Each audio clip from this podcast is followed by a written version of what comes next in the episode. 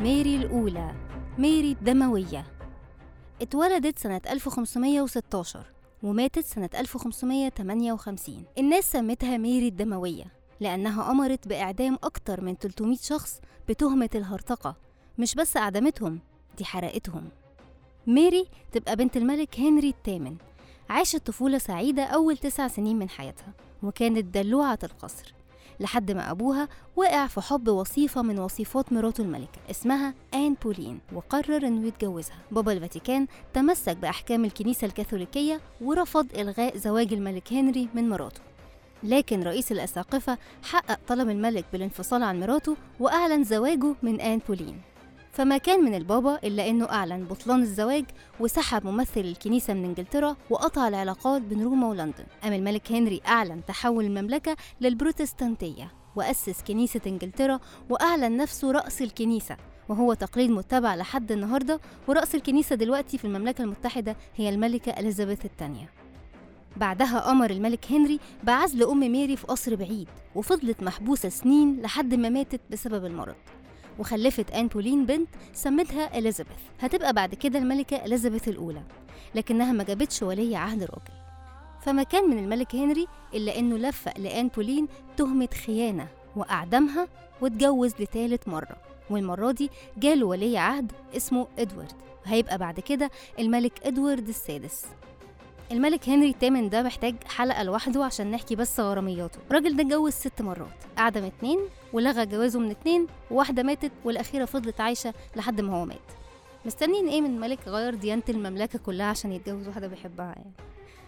بعد موت هنري الثامن قعد بعده على العرش ابنه الملك إدوارد السادس اللي كان عمره تسع سنين، لكنه مات بعد ست سنين بس. وهنا حصلت مفاجأة غير متوقعة، لأن كان الطبيعي أن أخته ماري تبقى هي وريثة العرش، لكن مستشارين البلاط الملكي نجحوا في إقناع الملك الصغير أنه يورث العرش من بعده لبنت عمته جين جري. رفض الشعب الإنجليزي الاعتراف بالملكة الجديدة واعتبروا ماري هي الوريث الشرعي للعرش. وبعد تسعة أيام دخلت ماري لندن بجيشها واستقبلها الشعب استقبال الفاتحين، ودخلت القصر وقطعت راس الملكة جين وكل مستشاريها. ومن اللحظة دي أصبحت الملكة ماري الأولى أول ملكة تتوج بشكل رسمي على عرش المملكة البريطانية، ومن بعدها بدأت إنجلترا عصر أسود ودموي. ثانية واحدة، لما ماري هي أول ملكة، أمال الإمبراطورة ماتيلدا اللي اتكلمنا عنها في الحلقة اللي فاتت دي كانت بتشتغل إيه؟ ما احنا قلنا يا عزيزي المستمع ان بعض المؤرخين بيستبعدوا الإمبراطورة ماتيلدا من قائمة ملكات إنجلترا لأنها ما حصلتش على تأييد قانوني ورسمي. نكمل. في الوقت ده كانت الملكة ماري الأولى عمرها سبعة وتلاتين سنة، لكن شكلها كان أكبر من كده، ده غير إنها كانت دايما تعبانة لأن كان بتعاني من مرض عصبي. أول حاجة عملتها كان إلغاء كنيسة إنجلترا وإعادة العلاقات مع الفاتيكان، وبدأت تحاول ترجع المملكة للطائفة الكاثوليكية تاني، فأعدمت المئات من شعبها البروتستانت اللي رفضوا العودة للكاثوليكية. كانت بتعمل لهم محاكمات صورية بتهمة الهرطقة، وبعدين تصلبهم على أوتاد خشب وتحرقهم وهم صحيين. ما كانتش بتفرق بين راجل كبير أو ست حامل أو حتى طفل. وطبعا ما نسيتش تحرق رئيس الأساقفة اللي ساعد أبوها الملك هنري إنه يلغي جوازه من أمها. الملكة ماري اتجوزت قريبها الأمير الإسباني فيليب، اللي هيبقى بعد كده الملك فيليب الثاني ملك إسبانيا، ولكنها ما خلفتش منه وريث للعرش.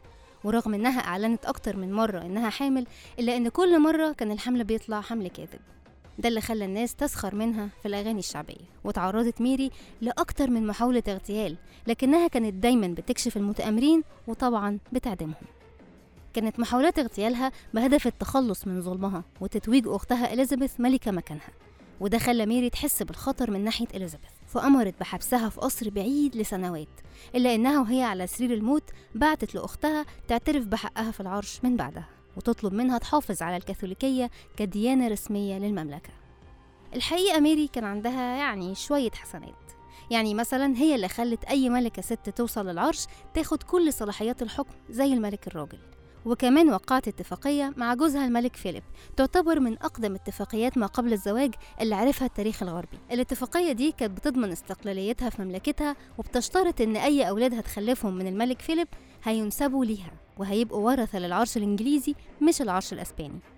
ماتت الملكة ماري الأولى وهي عمرها واحد وأربعين سنة، وبموتها أصبحت إنجلترا بلد بروتستانتي بالكامل.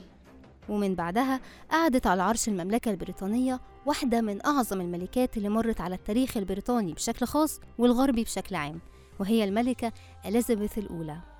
شاركوني بآرائكم وتعليقاتكم، وما تنسوش تشاركوا الحلقة مع أصحابكم. كان معاكم مروة جودة، بودكاست أهو ده اللي صار.